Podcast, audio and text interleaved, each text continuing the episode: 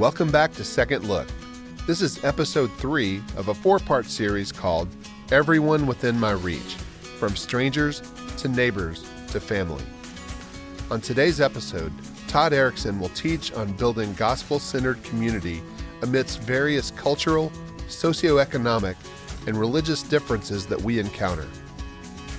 Kathy Russell and Gay Carter will share about their relationship and connecting with others with backgrounds that differ from our own. Go ahead and grab your seats, and I'd love for you to turn in your Bibles to 1 Corinthians chapter 9.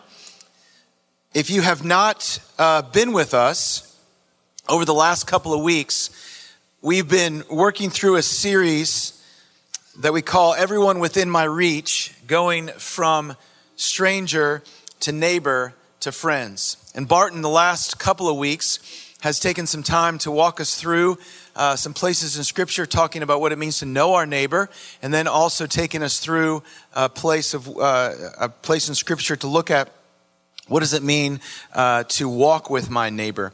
And after each time, we have uh, testimony and, and discussion from our own members of our congregation. And today we're going to be able to hear from two of my favorite people, and I'm excited about that. So I want to get to that part, but I want to set us up with uh, some scripture here because today we're going to be talking about hearing my neighbor or how do I cultivate gospel community when we are so different.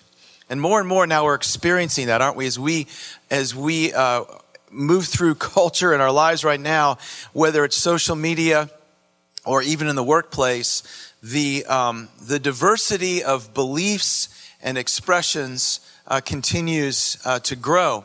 And there continues to be a, a growing tension around that. And so, how in the world am, am, I looking at my city, maybe even my neighborhood? I have, I have a very diverse group of people that live uh, on our cove, 10 families.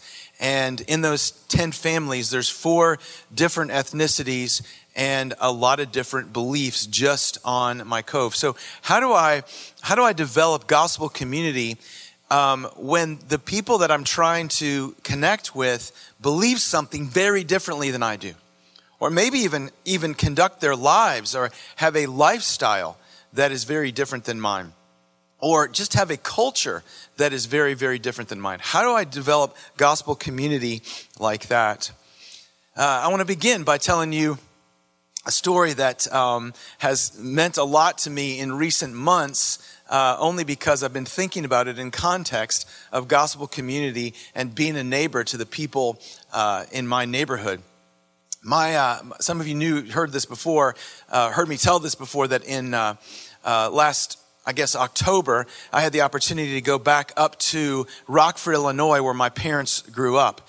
And i realized when i was up there like wow we really are very very swedish. Like i have an ethnicity and it's it's thick. Um, and I guess I just didn't think about it. A lot of times we just don't think about ourselves having a culture. And I'm like, oh, my family has a culture. So we're up in Rockford, Illinois, um, with my dad and my brother. And my dad's telling us different things about growing up there. Rockford, Illinois, it's north of Chicago, north, north side of Illinois, pretty large city, has the Rock River that runs through the middle of it.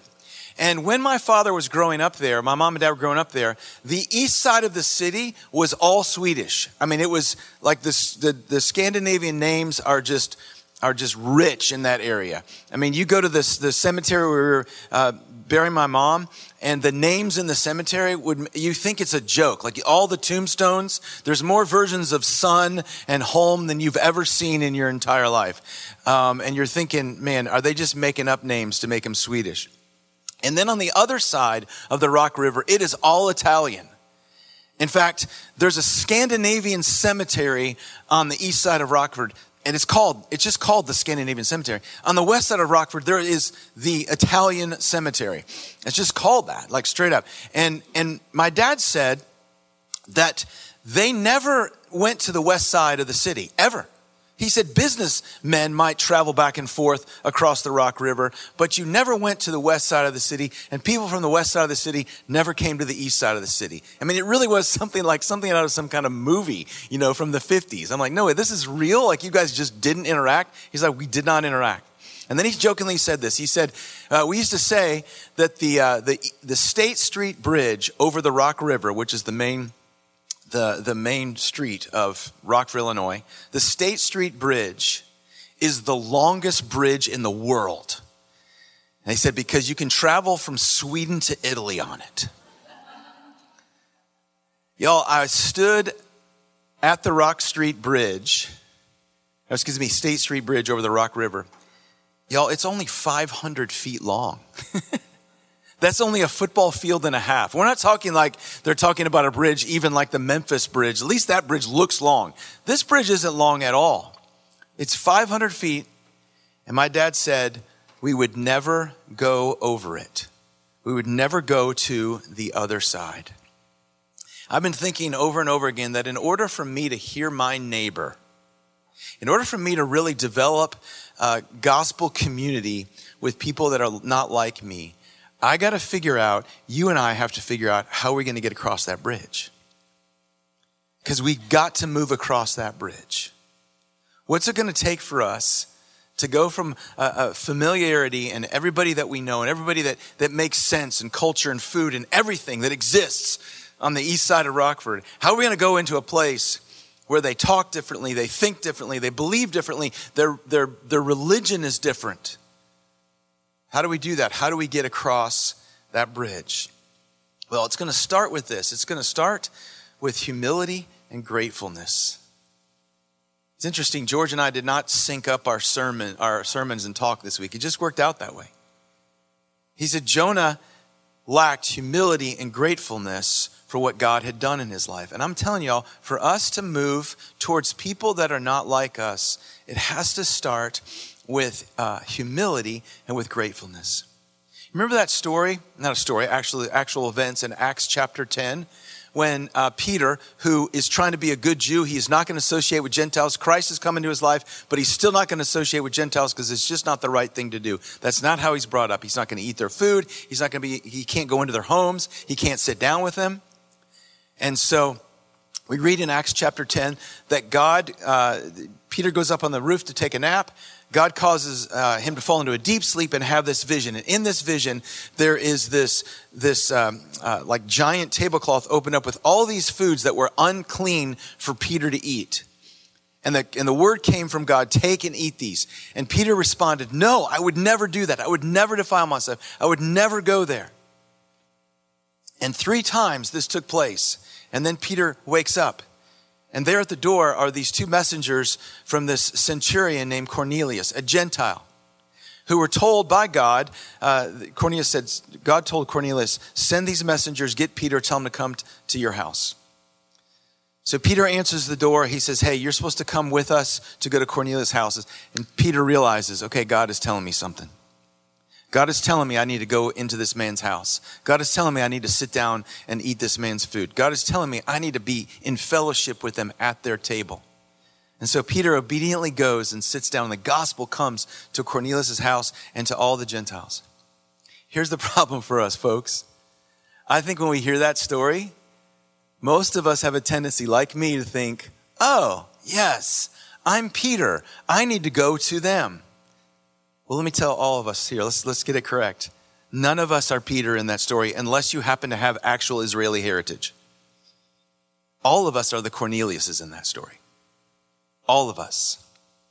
Unless you have Israeli heritage, somewhere along the lines of your family's uh, uh, generations, somebody, somebody crossed a cultural bridge to bring the gospel to your family. Somebody went from a place that was familiar to them culturally, language, food, whatever it was, and crossed a bridge, crossed that gap to come bring the gospel to your family. Now, it could be that you know that this happened, maybe it happened in your lifetime, or maybe it's generations back. I looked it up, again, being Swedish. I'm like, who was the first missionary to, to Sweden? Who was the guy that brought the gospel uh, to my great, great, great, great, great, great grandparents?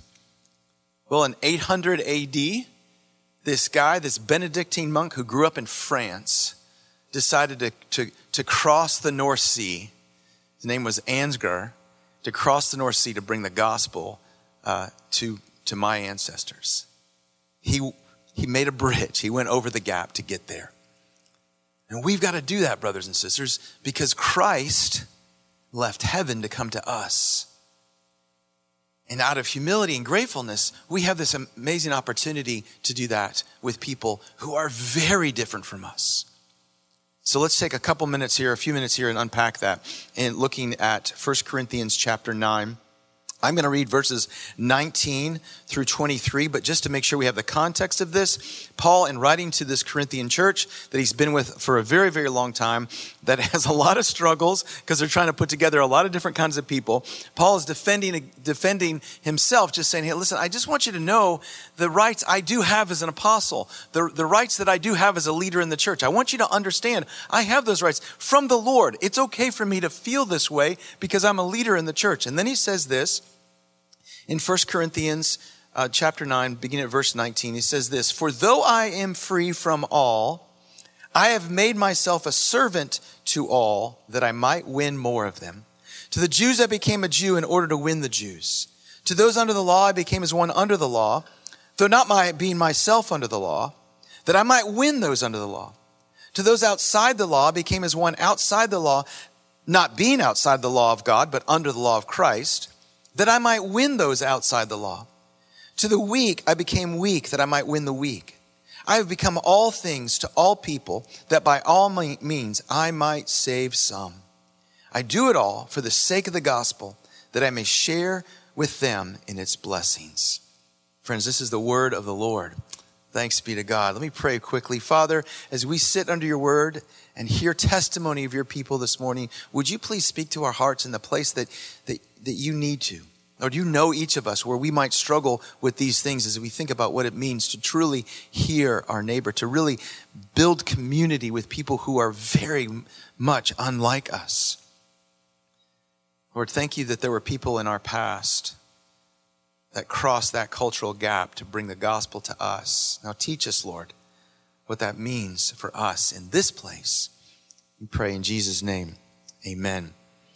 I want us to see three things here in this passage. And the first is in verse 19. I want you to see the three things that it takes for us to build gospel community with people who are not like us, to really hear our neighbor, to really hear them. The first thing it takes in verse 19 is surrender. We've got to be able to surrender. Paul says there, Hey, I have these rights as an apostle, I have these rights as a leader in the church. Like I've, I've earned, I've earned my place. And then he says, but I'm going to give them up. I'm going to give them all up. I'm willing to do anything. anything that is not against the Lord and against His word. I'm willing to do all of it in order that I might reach those who are not like me, in order that I may cross that bridge. I'm willing to do whatever it takes. And he makes it clear that there, it, he says it earlier in the passage, but he says it here. He doesn't want any obstacle for the gospel. No obstacle at all for the gospel. So, whatever it takes, he's going to do that. As one pastor put it, and I love this, Paul was willing to modify his habits, adjust his lifestyle, and set aside his preferences in order to bring the gospel to whomever. Paul was willing to modify his habits, adjust his lifestyle, and set aside his preferences. And of course, the question comes to us are we willing to do that?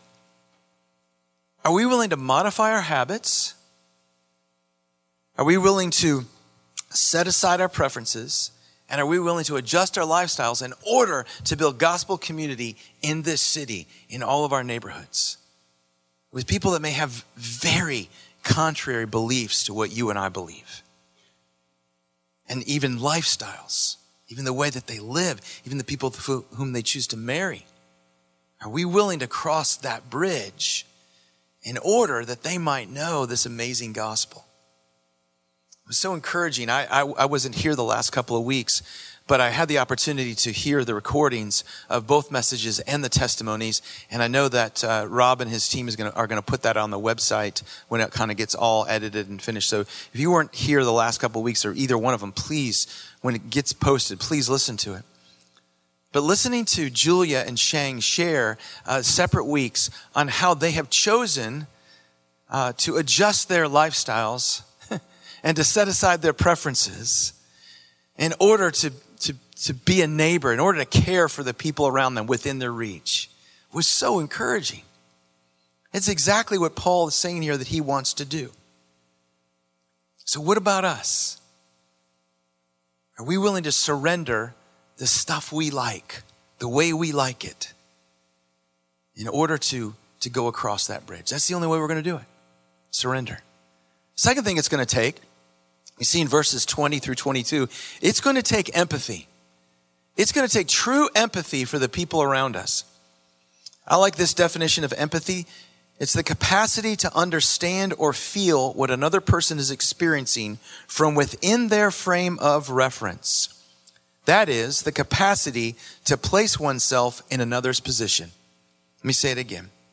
The capacity to understand or feel what another person is experiencing from within their frame of reference. That is, the capacity to place oneself in another's position. Let me say this empathy. You can empathize with someone. Empathy doesn't mean you're in agreement or you're affirming their lives or their beliefs. You can empathize with someone who has a very different lifestyle than you. You can, you can put yourself and go, gosh, if you know, if, if I, if I grew up like they grew up and, and I, I had the experiences they had, they had, let me think through that. Let me think from their perspective what it would feel like. That doesn't mean you're agreeing with them. So it's okay. I think sometimes around in our culture we think, oh, if I'm really compassionate towards a person, or if I'm really uh, going to uh, empathize with someone, then that means I'm, they're going to think I'm agreeing with them, or I am agreeing with them. I can't, I can't show that. I got to, I got to, I got to create this distance. I just don't think that's in Scripture. I don't think that's what Paul's doing here. Paul's saying, I'm going to do whatever I can uh, to to understand them, but Paul's clearly saying, I'm not, I'm not affirming to the Jew, I'm not affirming, hey, it's okay to, or the people who are under the law, he says, I'm not, I'm going to be like one under the law. I'm going to have their perspective, though I am not under the law. Like he's not going to compromise his faith in order to make this, this jump. He's going to be authentically who he is. At the same time, he's going to understand and know, hey, I know what it's like to be someone who's under the law. And so I can, I can I can start where they are. This is about understanding and a starting point in people's lives. Empathy also involves deep, deep compassion. Deep compassion. Remember when Jesus saw all the, the, he came over the hill, saw all of Jerusalem? And he said he was filled with compassion. He wasn't filled with anger. He wasn't filled with, oh, these people, they're kind of, they're weird. They're not like, they're sinful. I don't want to get, I don't want to get infected by them. I don't want them to, you know, change my beliefs. He looked at them and he had compassion on them. He said, because they were like sheep without a shepherd. Sometimes I, I, I I'm, I'm deeply saddened by the fact that, that many times the stance of the church in America towards those uh, who are uh, not like us or those who have different beliefs than us or alternate lifestyles is this attitude that, oh my gosh, we can't get too close there. We can't get, because they're going to infect us. And we, we just have this attitude of fear. Brothers and sisters, we don't have to fear. The Lord's got you. The Lord's got you. You don't have to fear crossing over the bridge that you're going to all of a sudden become Italian. But you know what? What Paul's saying is like, hey, I'm going to become Italian in every way that isn't sin. and our missionaries do this so well, right? They, they, we see it all the time. It would be so odd if our missionaries, you know, if, if, if, Dan and Catherine had gone to Kazakhstan and, and they had insisted on remaining Houstonites, you know, like just wear all their Houston clothing, Houston, Texas clothing, and they only, you know, they're only going to eat this kind of food, and they're, you know, they're just, they just remained, they didn't learn the language because, you know, said, you know, we would have been like, wow, they're not very good missionaries. The same thing applies for us in our neighborhoods. for us to look and go, hey, how can I become, as what Paul's saying, I want to become like them in any way that's not sin. It involves deep compassion. This is really important for us right now, these days, brothers and sisters, because as researchers, starting back in a study that was done in 2014 at Princeton uh, University and has now been talked about in the, the New York Times and other places, um, there exists in this country this growing problem called that they call motive attribution asymmetry. It's something that they have seen for years between Israeli and Palestinians. And now they're seen in the United States in dramatic ways. Motive attribution, attribution asymmetry is simplified like this. If what you're doing and what you believe is coming from a place of love, which you believe it is, you know, so whatever your belief is, like, I'm coming from a place of love, that's why I believe this, that's why I'm doing this. If you meet someone who has an opposite view, an opposite uh, uh, way of looking at it, an opposite way of, of living it out, and contra- it's contrary to you, then you conclude, you make this jump from not just that they believe differently than me, but that because I'm coming from a place of love and believing this, they must be coming from a place of hate and believing that. And the same thing's happening over here. They think they're coming from a place of love. And so they assume, well, you don't think what I think, so therefore you must be coming from a place of hate. I think we're seeing this right now played out in the whole issue of, of uh, abortion and pro life. I think part of the, one of the key problems in what's going on all around in our culture is motive attribution asymmetry where instead of us trying to figure out, okay, why does this person who believes so differently than me think that I am I'm actually hurting or against or trying to control women because I believe in pro-life. Why, why are they so upset? I need to, I, I need to understand the why. And I'm not going to start with what they're doing must come from a place of hate because I know it doesn't. They think it comes from a place of love. So we, as followers of Jesus, have got to figure out how do we do that? How do we move into those spaces and understand people, have empathy? Empathy doesn't require you to agree, but it does require you to understand. In order to do that, we're going to have to, re- we're going to have to read more than we read on these things. We're going to have to listen more. We're going to have to be in conversation and just ask questions. We need to ask a lot more questions. We need to study these things a lot more. Um, I know we've already given you Rosaria Butterfield's book, but man, listen, anything you can get a hold of by Rebecca McLaughlin is going to strengthen your ability to build real relationships with uh, people who you need to go across the bridge uh, to pursue people that are think have beliefs very differently than you. So her her uh, her book on confronting Christianity, her most recent book, The Secular Creed, Rebecca McLaughlin gives us a great roadmap for how to have empathy for people who think very differently than us. For us to to the Jew become a Jew, to the Greek, without ever compromising our faith. And then finally, surrender, empathy, and then finally in verse 23, what does it take for us uh, to, to, to cross that bridge? How are we going to do that? Third thing is this, verse 23, it's desire, and this is the best part, it's a desire for blessing in your own life. So you and I need to surrender. You and I need to have empathy. And then you and I need to desire blessing for our own lives. Look what it says there in verse 23.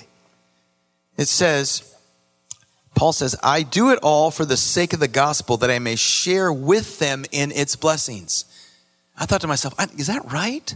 So I checked it in the Greek. I, I looked over at some other translations and, and I'm like, I need to know, is that what it's saying? Not just that I may share with them in its blessings. And yes, literally, the, the ESV has gotten this right. Paul is saying, I do this for the sake of the gospel because I want to share with these people who are not like me. I want us to be together in this blessing. I want to enjoy this blessing with them. I'm going to be blessed when I see the gospel take root in their lives. And Paul's saying, I want that. He's, in fact, he says it all the way through it. He uses the word win like, I don't know how many times. I want that, that they might win. I might win them. I might win some. I do everything. My motivation is all for the sake of the gospel and all because I want that blessing. Brothers and sisters, when you and I take that risk to go across that bridge and to build real relationships in places that are kind of scare us sometimes, freak us out a little bit. And we see the Holy Spirit work through us and, and, and, and gospel community begins to take root among people that you'd never thought would be together, you and I share in a blessing that that's hard to describe. It's what Seth said last, uh, I guess, the first week. He said, Listen, I read in Revelation 7 and I look what it's like, going to be like it when we worship at the throne of heaven. And he said, And I want for my children an experience here on earth that looks more and more like that. Like, I, I want, I, I, want, I want, I want a little more of that blessing that we're going to have at the end. I want it now. Where we're seeing God overcome all of that. Surrender, empathy, a desire for blessing. Now, you're going to get to hear two of my favorite people in this whole church talk a little bit about what it means to cross some boundaries. Uh, so, if you three would come on up and uh, share with us. So let's get us started. Um, Gay will let you start by introducing yourself. Tell us a little bit about who you are, and um, then pass it over to Kathy. My name is Gay Carter. I came to know the Lord 52 years ago and was so blessed to be around a Christian organization that emphasized the word, prayer, and discipleship. So that has been the love of my life for 52 years. Uh, I came to Second 40 years ago and loved Second, have loved Memphis from the time I got here. I moved from North Carolina.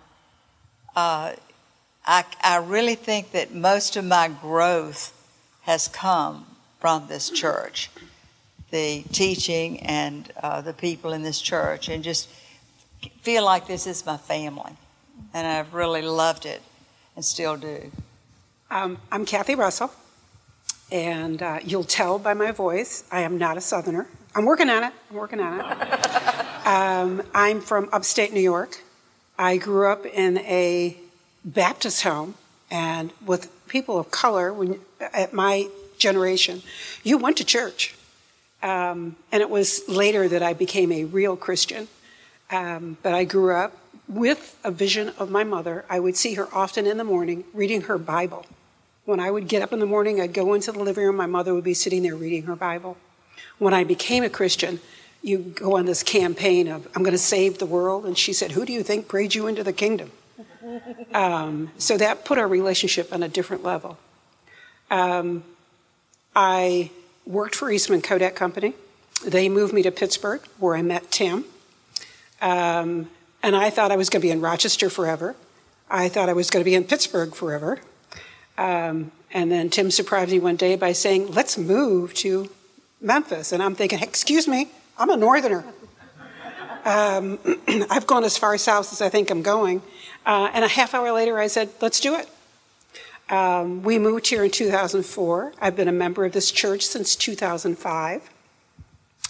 Um, Tim came here to be president of the Memphis Center for Urban Theological Studies and assumed several other positions. He was on staff here.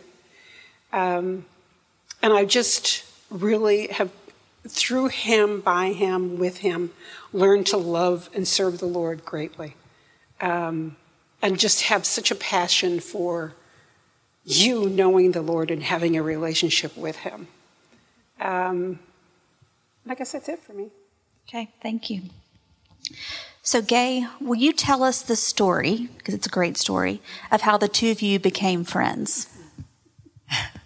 We really can't remember exactly how we became friends, but I remember I was out in the parking lot and uh, it was after after church, and Kathy was there too. And at that point, I was doing uh, the gospel transformation material and uh, was so excited about it. And Kathy said, Gay, introduced herself and said, Gay, would you, could we have Bible study together? And I said, sure. And I sort of to- told her what we were doing. And uh, so we met one on one for, oh, I guess three or four months. But as we met, we just became really good friends we started going out to dinner. And when Tim was, we'd sort, I'd sort of pray that Tim would have meetings so we could go out to dinner. And then we'd say, well, we'll go to Steinmart for dessert. so we just had a, we had a wonderful time, and it really was such a, a blessing to get to know Kathy. One of the things that I've always loved is to work to work with people that really are intent on their relationship with the Lord. So, Kathy, tell us a little bit about what it was about Gay that led you just to walk up to her and ask her to study the scriptures with you. Well, in Titus, and there are several chapters, but especially in Titus, it talks about um, the older should teach the younger. And Gay had already been pointed out to me as a very strong um, teacher, instructor uh, of the Bible. And I just, and of course, you know, it was the Lord doing it, wanting to go and, and spend time with her and grow, um, kind of like discipleship. And the things were obvious. I mean, here is a white Southern woman with a black Northern woman, and I am conservative, not as conservative as she is. And we would, and we still do, butt heads. But because she loves the Lord so passionately, I wanted that passion. I wanted to know the secrets. I wanted to know everything I could possibly glean from her. And it was just, I know it was the Lord doing it, but it was just learning from her and growing with her. And not only did we study together, we also developed this friendship. Um, I can't imagine my life without her. Mm. And she has walked through me through many things, good times and bad times. And I've walked with her through good times and bad times. And uh, one of her, she listens. And one thing I've learned to do, and that we all need to do, is you need to listen. When somebody talks to you, you listen to them. The whole thing is just, just shut your mouth and listen to what they have to say. And you can always add something later on, but the big thing is to listen, to just be there with people. Um, and Gay was there with me and for me through through many things. Gay, when you first became a Christian, you really felt the call from the Lord to disciple younger women, particularly young career women, women that you felt like you could really yeah. relate to well out of your own life. And although you still feel called to younger career women, yes. the Lord has really expanded that calling to women right. from many different walks of life. So can you share a little bit about how he's done that yeah. for you over the past few years? That's been a that's been a wonderful journey. Some of you were here at the time about 15 or 20 years ago. David Alexander came to Second, and what he he was a African American pastor in Baltimore, Maryland, and he had a multicultural church.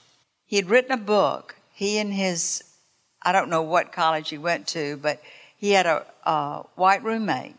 And he started telling stories about the difference, the way he was treated, even in the cafeteria, and the way his white roommate was treated. And his white roommate didn't read, believe it, so he said, I want you to walk behind me in the cafeteria line. He did, and of course, the roommate was surprised at how different. And that really struck me. I thought, that is awful. And I'm, as much as Kathy is a northern person, I'm a southern girl. And so I know that I had a lot of prejudices and a lot of misinformation.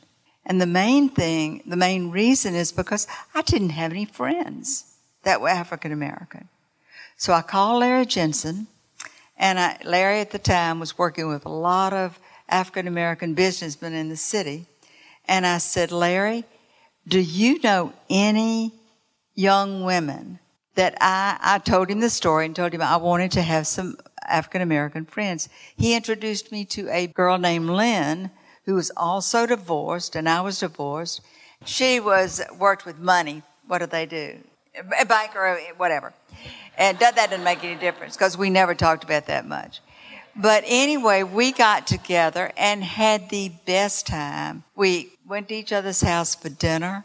We talked about being divorced. I never got into anything with her that was really deep.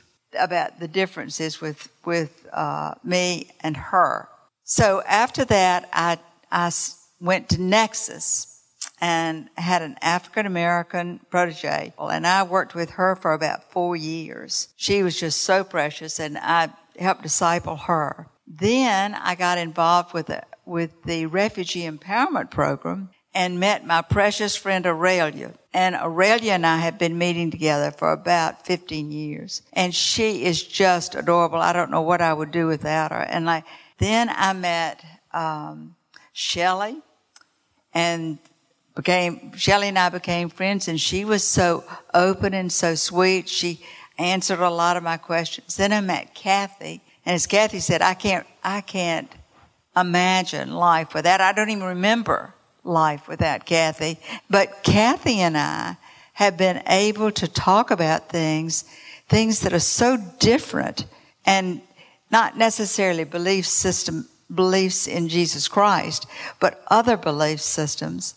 And as Kathy said, we have butted heads.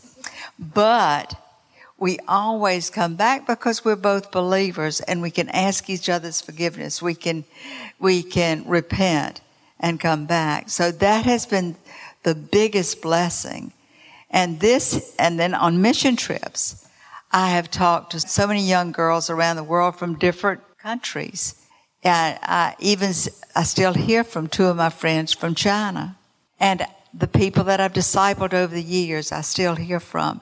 And the thing that that does for me is to show me how big God is. He is not interested in one race, one ethnicity, one, one anything. He is for the whole world, and that just makes you love God even more because you realize how great and glorious He is. Kathy, you also have felt the call to start discipling women Will you tell us the story about how that came about and then some of the blessings that you've experienced in those discipleship relationships? Um, well, when Tim was alive, I met people through him and because of him. And then I had the great opportunity, fortune, to be at a dear friend's wedding. And as I'm sitting at the table at the reception, I realized I knew absolutely nobody at that table. I had, I'm looking around and they look familiar. I did not know them. And I had a conversation with Brett Wynn, who offered me, he said, We need you to, we need people to be small group leaders, of which I jumped at the chance. And I am so glad that I did. I have a group of women that I meet with, and I love every minute of it. Um, I get kind of disappointed if they have a schedule and something comes up and they can't come. Um, but it's, it's exciting, it's rewarding. I'm supposed to be teaching them. I'm learning from them also. Uh, it's it's just it's a give and take um, setup. Um, I also, knowing that there are few women of color in this church, I wanted to have women of color get together and know each other. We need to know each other and ourselves. So it's, it's just an opportunity. I'd like to create opportunities for people to get together so they know each other. It's so important and it's intimidating when you look out there and you're looking and you're thinking, oh, my word, I've got to know all, you know, 3,000 people. It's like, no, you don't. You start out knowing the person sitting next to you, the person sitting behind you, the person sitting in front of you. Um, and if you forget their name, that's okay. They probably forgot your name. So it's, it's kind of like just say, I'm sorry, what was your name again? Except for there's two people in here that I'll never forget. The first day that I came to this church, that uh, the McCartys every Sunday greeted me and told me their name until finally I said to them, I actually do know you. Uh, but I mean, it's so important and so um, welcoming to go up to somebody that you don't know. And maybe they, you know, maybe they go to the 11 o'clock service, which is an entirely different church. Um, and you, you treat them like, oh, I don't know who they are. Well, they don't know who you are either. So just take the moment to say good morning, how are you? Just just speak to a person. It makes a big difference. It makes a huge difference. Thank you. As we conclude, Gay, we'll get you started. Okay. What's one piece of advice that you would give to all of us on how we all make, make progress in building that gospel community, particularly in the area of discipleship, which has been our focus this morning, in the midst of the various cultural or socioeconomic or even religious differences that we encounter? I think the biggest thing is our personal relationship with Jesus Christ. If you, if your relationship with the Lord is not vibrant, then you really don't have things to share. Discipleship comes from your excess with the Lord. I always feel like quiet time or devotions or whatever you call it is the most important part of our Christian life, really. It's the time with you and the Lord. I feel like it needs to be done in the morning, and I've argued with countless girls. I've heard every uh, thing there is about why you can't get up early. And I always tell them 15 minutes doesn't add much to your sleep. So, but, but I feel like you need to start the day with the Lord. Give Him the day. Hear what He has to say to you. And it just, it just makes so much sense because you focus on Him more during the day if He's the first thing you think about. So I think that's the key. I agree. Did she take? she took your answer, didn't she? she um, it, it, it, made a difference because sometimes I think, oh, I haven't, I haven't prayed or I haven't done, and I get into my day and it's a mess. And as soon as something doesn't go correctly, I realize you didn't pray this morning, you didn't do your reading, you didn't do your devotions. Um, I have now made a point. I don't even look at my emails until I have done my morning prayer and done my morning reading. And it makes such a big difference. Um, something I think that's important for people to know is the difference between mentoring and discipleship. They are not the same thing. When you mentor somebody, that's more like a business or educational type of uh, experience. When you disciple somebody, that's more of a Christian aspect. You walk with somebody. Um, both of them are time consuming, and you should not feel overwhelmed by it. Most people are, oh, I can't do it. I can't do it. It's like you're developing a relationship with that person, you're developing a friendship with that person. When you disciple somebody, you're taking time and effort to spend time with them, and you want them to know the Lord that you know. And you look at it that way. You're not trying to tell them how to run their life. What you're telling them is how much God loves them. Um, it's you want to share the word, you want to teach the word, and you want to serve the world. Thank you very much. Todd, I'll ask you to come up and pray for these two wonderful women and all of us as we seek to put these things into practice this week. Heavenly Father, I thank you so much uh, for our two sisters up here who uh, have demonstrated for us um, in their lives, and certainly, Father, we've heard it this morning through their words, um, their love for you and their love for the body of Christ and Father, how they have received the blessing of sharing uh, uh, in the gospel together, in gospel community together, not just with each other, but with, with people all over this church family and all over this city. Lord, we're grateful. We do pray that you take the things that, that you were teaching us this morning and seal them to our hearts. Father, we want to be a people who reflect you. We thank you, Father. We are so grateful that you left heaven, you left the comfort of the throne room of heaven, of the of that intimacy uh, in the Godhead there uh, at, at the very center of the universe to to come and put on human flesh, uh, to become like us in every way that was not sin, and to live among us, and to to eat our food, to to listen, to empathize with us, to teach us, and then to give your lives, to surrender everything in obedience to your Father, to go to a cross that, that you might purchase us as your family. Father, we are grateful for that. We are humbled by that. And we would pray that you would give us um, both the courage and the strength, and Father, the desire and joy to go be that to the people that live on our street, that we might truly share with them in the blessing, all for the sake of the gospel. We pray these things in Jesus' name, and all God's people said, Amen.